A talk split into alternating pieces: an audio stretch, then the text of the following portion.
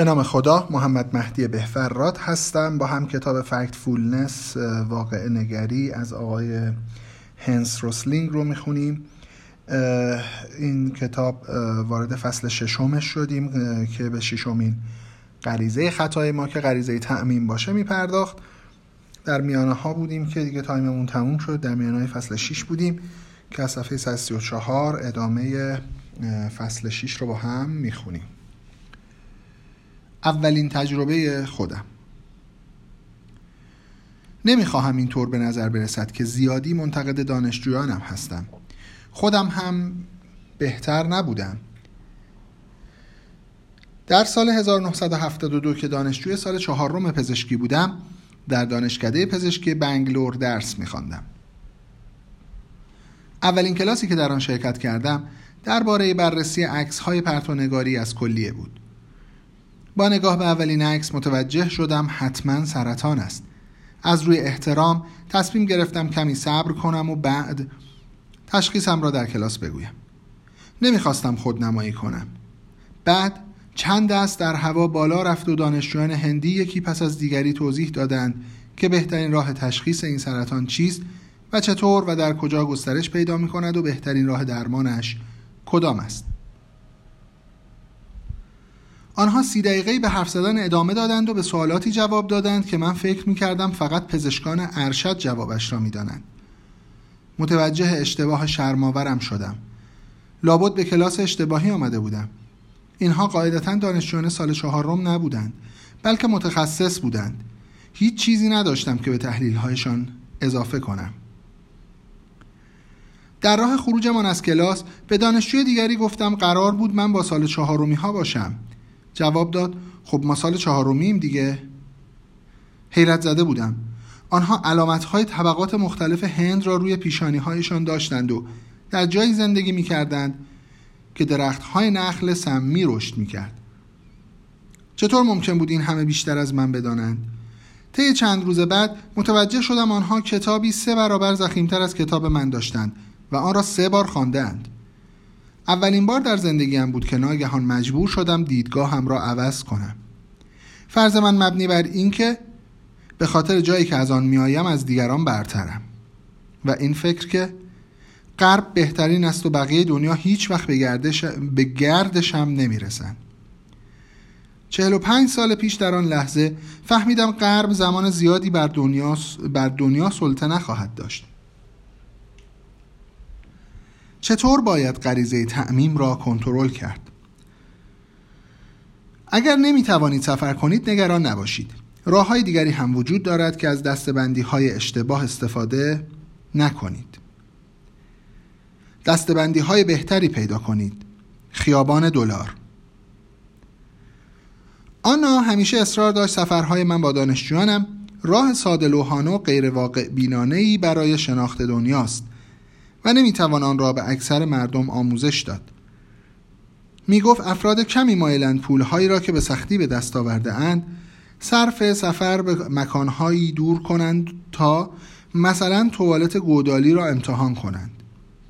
فکر کنم منظورش توالت همین ایرانی خودمون معتقد بود زندگی روزمره غیر فریبنده در سطوح یک، دو و سه جایی بسیار دورتر از ساحل غذاهای خوشمزه و بارها و آن زندگی وحشی و شبه افسانه‌ای آنقدرها ارزش تجربه ندارد. اکثر آدم ها صرف مطالعه داده هایی درباره روندها و نسبت های جهانی را دوست نداشتند. به هر حال حتی با نگاه کردن به داده ها واقعا سخت می‌شد درک کرد چه معنایی برای زندگی روزمره در سطوح مختلف دارند. عکس های استفاده شده برای توصیف سطوح در فصل مربوط به غریزه شکاف را به خاطر دارید؟ همه آنها متعلق به پروژه‌ای به نام خیابان دلار بودند. پروژه‌ای که آنها شکل داد تا به کسانی که می‌خواهند بدون سفر چنین چیزهایی را تجربه کنند نکاتی درباره دنیا بیاموزد. حالا می توانید بدون اینکه خانه هایتان را ترک کنید بفهمید آدم ها چطور زندگی می کنند تصور کنید تمام خانه های دنیا را کنار هم و در خیابانی طولانی بر حسب درآمد در صفی مرتب کردند. فقیرترین خانه در سمت چپ خیابان و ثروتمندترین در سمت راست قرار دارد. بقیه مسلما دیگر تا الان می‌دانید اکثر آدم های جایی در وسط زندگی می کنند شماره خانه شما در این خیابان نمایانگر درآمدتان است. همسایه هایتان در خیابان دلار آدم های از سر تا سر دنیا هستند که درآمدی شبیه شما دارند آنا تا اینجا عکس هایی فرستاده است که وضعیت حدود 300 خانواده در بیش از 50 کشور را به ما نشان می دهد.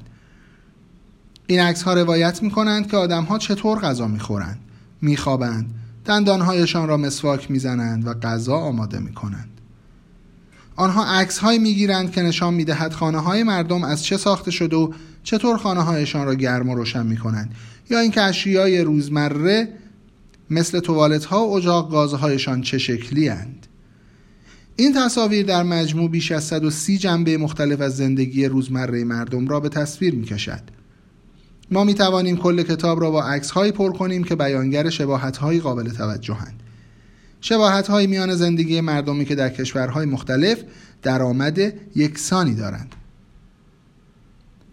این عکس ها همچنان نمایانگر تفاوت‌های عظیمی در نحوه زندگی مردم در داخل این کشورهاست ما بالغ بر چهل هزار عکس داریم عکس ها نشان می‌دهند عامل اصلی اثرگذار بر چگونگی زندگی آدم ها نه مذهب است نه فرهنگ و نه, و نه کشور محل زندگیشان بلکه درآمدشان. عکس اول تعدادی مسواک از خانواده با سطوح درآمدی مختلف است. در سطح یک شما با انگشت خود یا یک تکه چوب مسواک می‌زنید. در سطح دو مسواکی پلاستیکی دارید. در سطح سه هر خانواده یک مسواک دارد. با سطح چهار هم که از قبل آشنایی دارید. اتاق خواب های آشپزخانه ها یا اتاق های پذیرایی خانواده هایی که در سطح چهار زندگی می کنند در آمریکا، ویتنام، مکزیک، آفریقای جنوبی یا هر جای دیگر جهان بسیار مشابه هست اینایی که میگم عکساش هست حالا جالبه به سایتش که مراجعه بکنید. خیلی عکس هست خیلی دیدنیه. کاملا می‌تونید مقایسه کنید که همه جا تو همه سطوح چقدر شبیه همن و یکسانن. مثلا یک عکس که تو کتاب چاپ کرده تخت خواب ها در سطح چهار تخت خواب های نمونه از خانه با درآمد روزانه بیش از 32 دلار در سرتاسر سر جهان. که دوازده تا عکس مکزیک، چین، اوکراین، سوئد، پاکستان، کره جنوبی، اردن، آفریقای جنوبی، مصر، کنیا، نپال، ویتنام. تقریبا هم اتاق خوابای این همن شیوهی که خانواده از سطح دو در چین غذا را ذخیره آماده می کند به شیوه خانواده در سطح دو در نیجریه بسیار شبیه است. باز دو تا عکس های سطح دو که یه آتش بیحفاظی زیر مثلا رو زمین یا تیکه چوبه روش دوتا کتریه و زیرش هم مثلا یه حلقه آهنیه که آتیش همجاست در واقع وقتی شما یکی از سه میلیارد آدمی باشید که در سطح دو زندگی می‌کنن چه در فیلیپین باشید چه کلمبیا چه لیبریا حقایق اساسی درباره زندگیتان بسیار شبیه است. خانهتان سقفی چند تکه دارد. بنابراین اگر باران ببارد احتمالا خیس می‌شوید و احساس سرما می‌کنید. با سقف های سطح دو که چند تکن و سه تا عکس گذاشته لیبی، کلمبیا، فیلیپین هم هم اینه هم دیگه. وقتی صبح به توالت می‌روید آنجا بو می‌دهد و پر از مگس است. اما حداقل دیوارهایی وجود دارد حداقل دیوارهایی وجود دارد که برایتان کمی حریم شخصی ایجاد می‌کند. که با سه تا عکس توالت پرو ویتنام اندونزی. که البته من اینجا حرفمو پس می‌گیرم که توالت گودال ها توالت گودالی مثل توالت های ما نیست. واقعا انگار یه چاهی مثلا یه چاه آب کندن یه چاه اونجوریه که مثلا برید سر اون میشین الان تو این عکس اینجوری و هر ستام یه شکل. تقریبا هر روز هفته غذای مشابه می‌خورید. درباره غذای خیال پردازی می‌کنید که متنوعتر و لذیذتر است. روشنایی به دلیل بیثباتی جریان برق کم و زیاد می شود شبها وقتی برق می رود باید به نور ماه دل ببندید.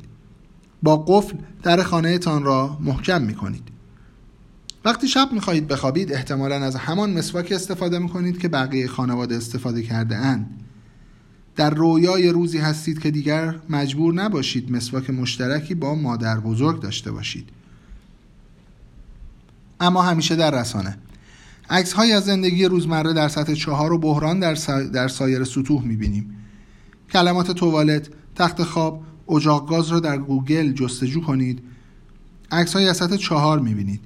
اگر می‌خواهید ببینید زندگی روزمره در سطح سا... در سایر سطوح چه شکلی است گوگل کمکی به شما نمی کند دستبندی هایتان را زیر سوال ببرید. کار مفیدی است اگر همیشه فرض کنید دستبندی هایتان گمراه کنندند پنج راه قدرتمند برای اینکه همواره دستبندی های مورد علاقه تان را زیر سوال ببرید به این قرارند. دنبال تفاوت های درون گروه ها و شباهت های بین گروه ها باشید. از اکثریت آگاه باشید. متوجه مثال های استثنایی باشید. فرض کنید عادی نیستید. در برابر تعمیم از گروهی به گروه دیگر هوشیار باشید. دنبال تفاوت‌های درون گروه ها و شباهت‌های بین گروه ها باشید.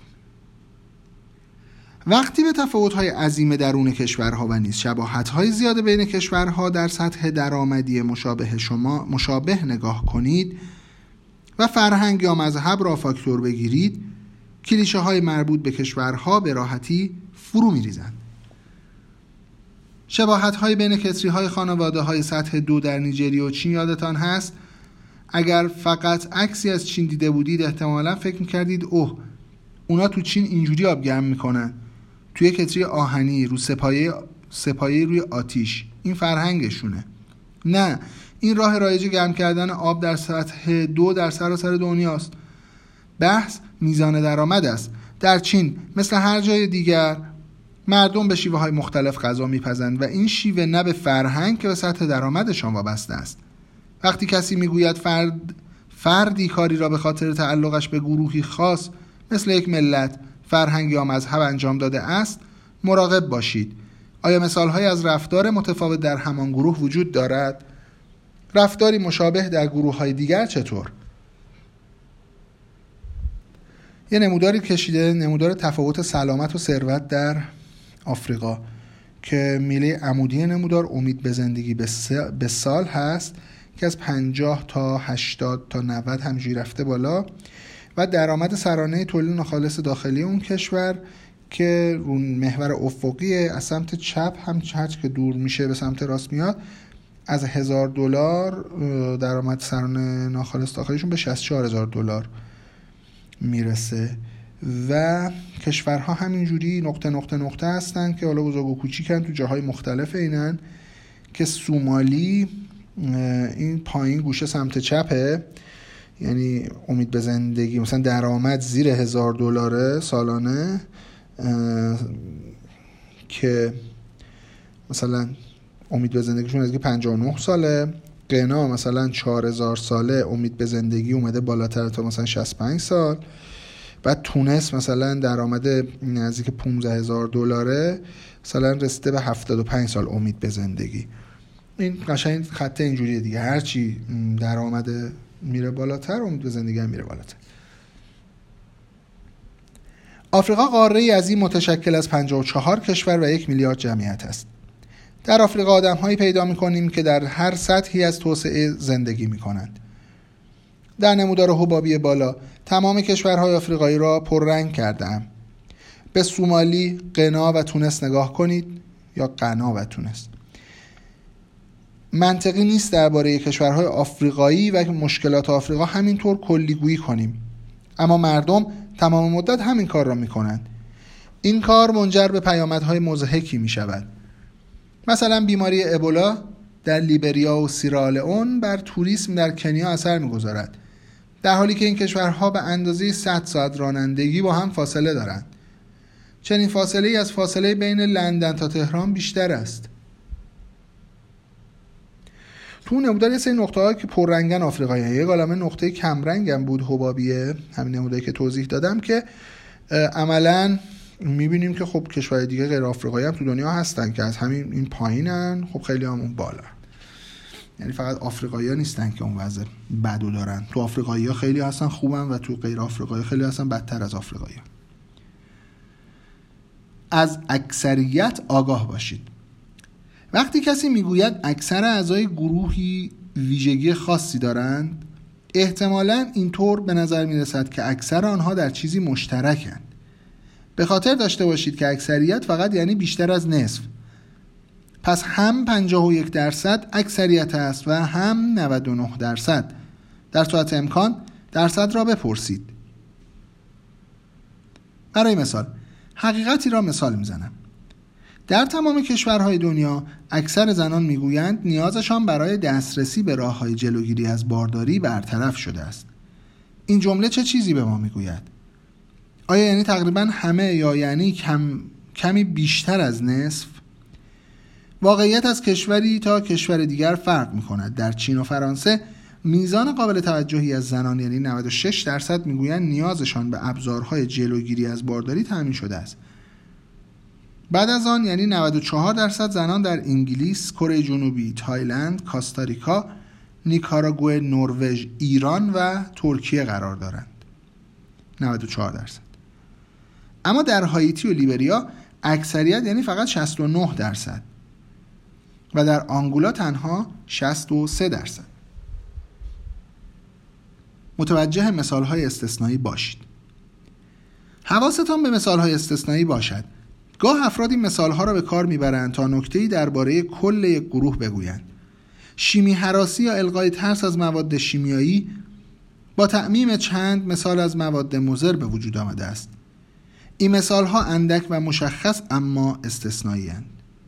برخی آدم ها از تمام مواد شیمیایی میترسند. اما به خاطر داشته باشید همه چیز از مواد شیمیایی ساخته شده است. تمام چیزهای طبیعی و همینطور محصولات صنعتی.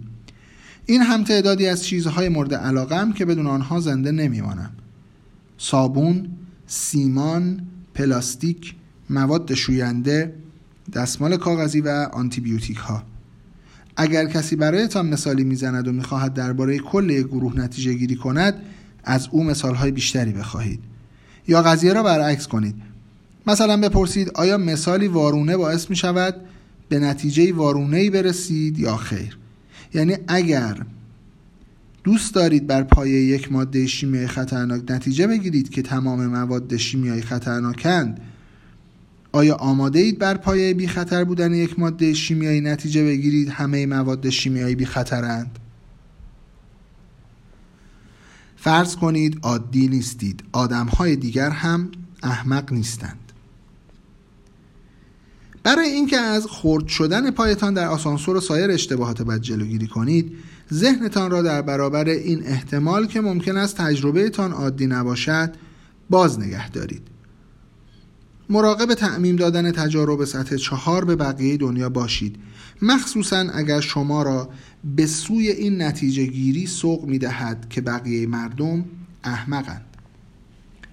اگر قرار باشد از تونس بازدید کنید کشوری که در آن مردمی را با سطوح مختلف زندگی از یک تا چهار پیدا می کنید شاید به خانه های نیمه ساخته بر بخورید. مثل این یکی که متعلق به خانواده صالحی است که در پایتخت یعنی شهر تونس زندگی می کنند شاید به این نتیجه برسید که تونسی ها تنبل یا بینظمند. یه عکسی رو گذاشته یه عکسی خونه محقر رو یه ذره شلوغ از بیرون خونه است یعنی ما دیوار سیمانی رو می‌بینیم و درا که حالت پرده روشونه و بعضی مثلا در شکسته شکسته نه در آهنی مثلا خیلی معمولیه می توانید در خیابان دلار از خانواده صالحی دیدن کنید و ببینید چطور زندگی می کنند. مبروک 52 ساله و باغبان است. همسر 44 سالش جمیله صاحب نانوایی خانگی است. طبقه دوم اکثر همسایه ها نیمه ساخته است. چنین چیز را در هر جایی در سطح دو سه در سراسر دنیا می‌بینید. در سوئد اگر کسی خانهاش را به این شکل بسازد فکر می‌کنیم مشکل شدیدی در برنامه ریزی دارد یا شاید سازندگان خانهاش فرار کردند. اما نمی‌توانید این را از سوئد به تونس تعمین بدهید. خانواده صالحی و بسیاری از افراد دیگری که در شرایط مشابهی زندگی می کنند برای حل کردن همزمان چند مشکل راه حل درخشانی پیدا کردند. خونه ها همه هم, هم این خونه هم باقی خونه ها همجوری میلگردای نسبه که مال ستوناس از سقفشون زده بیرون. معلومه که دیگه طبقه دور دیگه نساختن در سطوح دو و سه خانواده ها اغلب به بانک دسترسی ندارند تا پسندازشان را آنجا بگذارند. ضمنا آنها نمی توانند وام بگیرند. بنابراین برای اینکه پسنداز کنند تا خانه هایشان را ارتقا بدهند باید پول روی پول بگذارند. با این حال ممکن است کسی پول را بدزدد یا به خاطر تورم ارزش آن از دست برود. پس به جای اینها خانواده صالحی هر وقت استطاعت داشته باشند آجر می‌خرند. آجر هیچ وقت ارزشش را از دست نمی‌دهد. اما در داخل خانه هیچ فضایی نیست که بتوان آن آجرها را در آن انبار کرد. اگر آجرها را بیرون از خانه بگذارند هم ممکن است کسی آنها را بدزدد. در نتیجه بهترین کار این است که وقتی آجر می‌خرید آن را به خانهتان اضافه کنید. اینطوری دزدها نمی‌توانند آجرها را بدزدند. تورم هم باعث تغییر ارزششان نمی شود هیچ کسی هم نیاز ندارد میزان اعتبار شما را بسنجد. به این ترتیب طی 10 تا 15 سال به تدریج, به تدریج خانه بهتری برای خانواده ایتان می‌سازید. به جای اینکه فرض کنید خانواده صالحی تنبل یا نامنظمند فرض کنید باهوشند و از خودتان بپرسید چطور ممکن است چنین کاری راه حلی هوشمندانه باشد؟ خب واقعا هوشمندانه است دیگه. خورده خورده اموالشون رو می‌سازن. خیلی زیاد نمونده تا پایان فصل. سه صفحه مونده ولی سه صفحه تجربه من میگه که حدود شاید مثلا 6 7 دقیقه 8 دقیقه طول بکشه. وقت منم تموم شده. پس اشکال نداره. عجله ای نداریم. در صفحه 142 مطلب رو تموم می‌کنیم و انشاءالله باقیش رو توی فایل بعدی می‌خونیم. و بعد دو سه صفحه خیلی نیست. و بعد وارد فصل هفتم که غریزه سرنوشته میشیم و همینجوری کتاب رو آروم آروم داریم دیگه به سمت های انتهاییش نزدیک می‌کنیم. وقت شما بخیر باشه.